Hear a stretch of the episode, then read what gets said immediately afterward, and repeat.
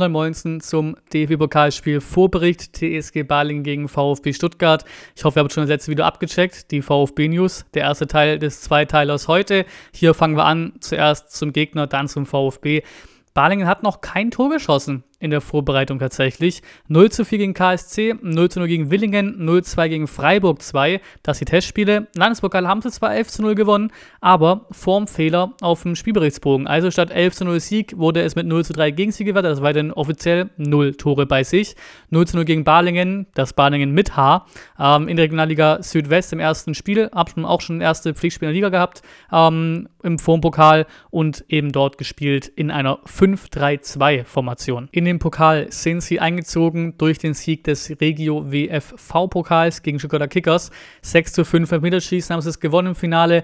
Heißt, wir hätten fast ein Stadtderby VfB gegen die Kickers gehabt. Wäre auch krass gewesen, aber auch in Balingen logischerweise Riesenfreude. Örtliches Duell auch trotzdem weiterhin und das größte Spiel deren Vereinsgeschichte. Ganz einfach. Das erste Mal DFB-Pokal-Teilnahme für die.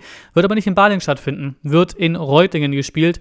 15.000 statt 8.000 Zuschauern und eben Vorlagen erfüllt. Ne? Funktionsräume, Sicherheitskonzepte, ähm, Kameras, so Vorlagen. Ähm, die haben wohl in Baling im Stadion nicht standgehalten. Ähm, Stadion an Kreuzeiche heißt das Ding. Hat durchaus seinen Namen, das Stadion. 10.000 Stehplätze, 5.000 Sitzplätze circa. Wurde 1953 erbaut. 2003 2003 gab es eine neu erbaute Tribüne und sind etwa 40 bis 45 Kilometer von Balingen und von Stuttgart aus jeweils zum Stadion hin. Also auch ähnliche äh, Entfernungen für die beiden Vereine. VfB hat Stehblock 3 bekommen für die Auswärtsfans, sind 1200, 1500 würde ich mal grob schätzen. Ähm, logischerweise natürlich ausverkauft das Ding. Balingen wurde 1907 gegründet. 2020 dann wurde die Fußballabteilung vom Stammverein abgespalten und seit 2018, 2019 sind sie in der vierten Liga.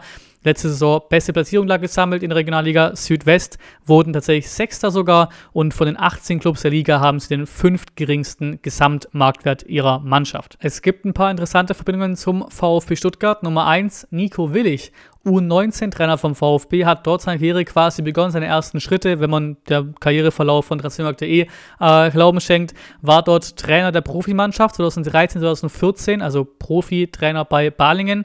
Danach Kickers U19, VfB U16, 17 und 19, dann eben auch kurz Interimstrainer und jetzt wieder U19. Ähm, wir lügen, wenn ich euch groß den Kader von Balingen sagen könnte, bewerten könnte, irgendwas. Ähm, aber auch da steckt VfB-Vergangenheit drin. Eisele und Meiser aus der VfB-Jugend, Akaya aus der U19 vom VfB, Kohn, Moraes und Ferdinand vom VfB 2 zu Balingen kommen, aktuell noch im Kader. Ähm, bisher gab es noch keine Duelle gegeneinander, vom VfB 1 quasi gegen Balingen, aber VfB 2, VfB U21 sind in derselben Liga, beides Regionalliga Südwest, dreimal Liga gespielt, da hat Balingen zweimal gewonnen und der, und der VfB immerhin einmal noch einen Unschieden mitgenommen. Was es aber schon mal gab, sind Duelle, Baden-Württemberg-Duelle mit Regionalligisten eben. Habe ich für einen Einspieler Import Cannstatt herausgearbeitet. Gerne da mal reinhören und die Spiele, wer da schon direkt mal Sneak Peek machen will quasi, ähm, sind auch im Summerlink in der Beschreibung drin, die Links zu den Spielen. Ähm, der VfB im Pokal schon dreimal gewonnen, 54, 58 und 97. Laut Transfer.de wird das die 69. erste Runde im Pokal für den VfB. In den 68 Anläufen davor flog man insgesamt elfmal schon in der ersten Runde raus. Zuletzt natürlich Rostock und Bochum, noch im Kopf wahrscheinlich bei uns. Letzte Saison war die beste Saison seit langem im Pokal, 2013 letzte im Finale gewesen und eben das Halbfinale in diesem diesem Jahr nun das beste Ergebnis seither. Muss ich sagen, es hat richtig, richtig Bock gemacht, ähm, so weit zu kommen. Absoluter Wiederholungsbedarf, gerne wieder. Kommen wir zu Pressekonferenz, Kader und dann auch gleich die Startelf noch. Personalsituation, Undaf hat sich verletzt, hat Außenband-Teilriss, wohl vier bis sechs Wochen so normalerweise. Also gehen wir mal einmal mit von sechs Wochen aus. Das ist unglaublich. Das ist einfach unglaublich, was der Spieler soll. Das Verletzungspech schon vor der Saison. Da hat er bisher in seiner Vita nur eine lange Verletzung, 2017, 2018 bei Eintracht Braunschweig noch.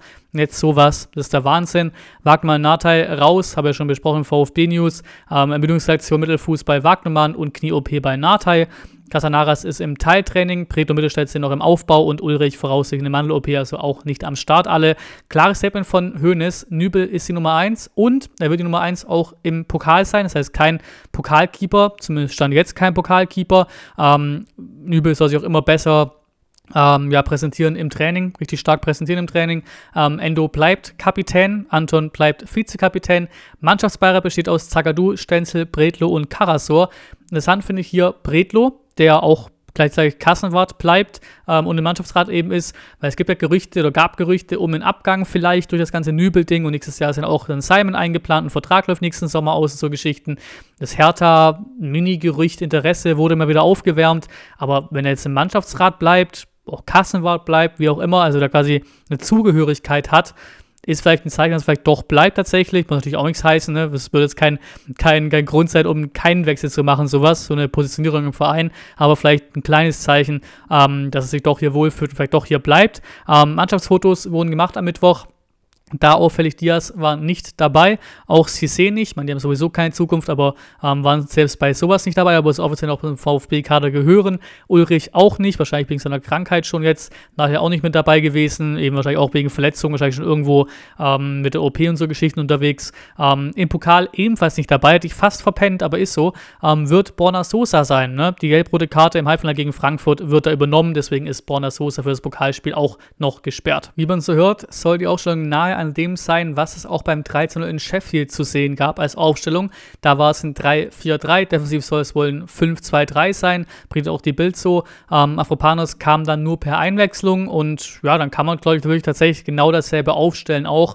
Und das tue ich auch einfach mal. Ähm, Nübel, Ito, Zagadou, Anton, Fürich, Endo, Karasor, Stenzel, Mio, Silas und Girassi. Das ist das 3-4-3. Ähm, Fragezeichen halt auch perspektivisch natürlich hinter Führig und Stenzel als Wingbacks, aber gut, Soße halt gesperrt, ne? Und Wagnermann ja auch noch verletzt bis, ich glaube, Wagnermann war Mitte September ähm, und zur Vollständigkeit Nahtei war ja bis Jahresende. Damit kommen wir nach 3-0 gegen Hohenlohe, 4-0 gegen Reutlingen, 2-1 gegen Vitesse, 1-5 gegen Gladbach, 2-0 gegen 1860 und 3-0 gegen Sheffield zur ersten Prognose vom ersten Pflichtspiel. Erste Pokalrunde, erstes Pflichtspiel. Und das macht es halt immer schwierig, dann auch da genau zu sagen, was, wie es aussieht, ne? Aber ganz klar ist hier logischerweise wir sind der klare Favorit und wir müssen hier weiterkommen glaub, das bekloppt kein Wunder, dass ich das hier, äh, hier sage. Ähm, unterschätzen auch das ganz klare Aussage davon Balingen auch nicht so. Ähm, so erste Runden gegen, ich sag mal, niederklassige oder unterklassige ähm, Mannschaften sind immer eklig oder können eklig werden. Es sind schon viele Überraschungen passiert in solchen Runden. Hönes sagt auch ganz klar, Balingen ist in der Liga kontinuierlich ähm, gut und performt. Ne, letzte Saison Sechster geworden, beste Saison, die werden stetig besser und sind darauf ausgelegt, uns zu stressen, schnell umzuschalten und zu kontern. Ähm, Hönes Gefühl Saisonvorbereitung ist gut, ähm, gehe ich auch mit, habe auch eigentlich, was Kader angeht, was Spielweise angeht und so weiter, das Gesamtgefühl, ähm, recht gutes Gesamtgefühl zum VfB Stuttgart aktuell. Ähm, vergleichbar ist vielleicht das Testspiel gegen Reutlingen, ähm, so von der, von der Liga-Höhe mäßig und wir spielen auch in Reutlingen so, so vom, äh, vom Niveau her vielleicht ähnlich das Ding mit Reutlingen. Ähm, Im Ergebnistipp deswegen gehe ich auch in diese Richtung, auch in die Richtung von 0 zu 4. Ähm, eure Prognose gerne im Community-Tab dalassen. Ich habe richtig Bock, werde auch mit dabei sein im Auswärtsblog. Ähm, kurz hier auch das Thema Steinenvlog deswegen, ähm, schon ein paar Mal gesagt, deswegen werde ich es mir auch ein bisschen kürzer halten, aber es geht eben jetzt ja auch wieder los, also wieder ein bisschen aktueller. In Heimspielen gab es die Ansage, yo, auch wenn du Sitzbereich bist in der Cannstatter du filmst hier nicht mehr, also keine Video-Vlogs. Ähm, daran habe ich mich schon gehalten. Die Ansage kam nach dem Hoffenheim-Spiel und werde mich auch weiterhin dran halten. Ganz logische Geschichte. Ähm, das heißt, meine Option ist erstmal Audio, weil ne, will ja niemandem was zuleide tun. Grundsätzlich, was ich will, ist Atmosphäre ähm, ja, nach außen bringen, Atmosphäre festhalten, Erlebnisse festhalten. Deswegen werde ich es vermutlich erstmal so umsetzen, eben mit Audioaufnahmen. Kann da eigentlich keiner wirklich Stress mit haben. Ähm, und so oder so, es ist ja Balingen, Auswärtsblock, Stehbereich. Ähm, da hätte ich so oder so einen Videovlog gemacht, weil im Stehbereich macht man sowas nicht. Es geht wieder los, die Saison geht wieder los, die Saisonprognose kommt auch noch. Ähm, muss nur echt schauen, wie und wann ich das löse noch, ähm, da ich von Montag bis Freitag im Urlaub bin, noch vor dem Bochum-Spiel, also zwischen, zwischen Pokal und Liga bin ich im Urlaub diesmal. Ähm, aber in irgendeiner Form werde ich die Saisonprognose schon noch hinbekommen. Selber auch in, in Sachen Vorbericht dann vor dem Bochum-Spiel in irgendeiner Form gibt es da bestimmt was, vielleicht, vielleicht aus dem Urlaub, wie auch immer, kriegt man schon irgendwie hin. Ähm, natürlich wie immer auch gerne hier zu dem Vorbericht auch zu den VfB News freuen. Eure Meinung in die Kommentare. Beim fürs Zuschauen, wie immer gerne Like, Abo und so Geschichten alles da lassen. Beim fürs Zuschauen und bis zum nächsten Mal.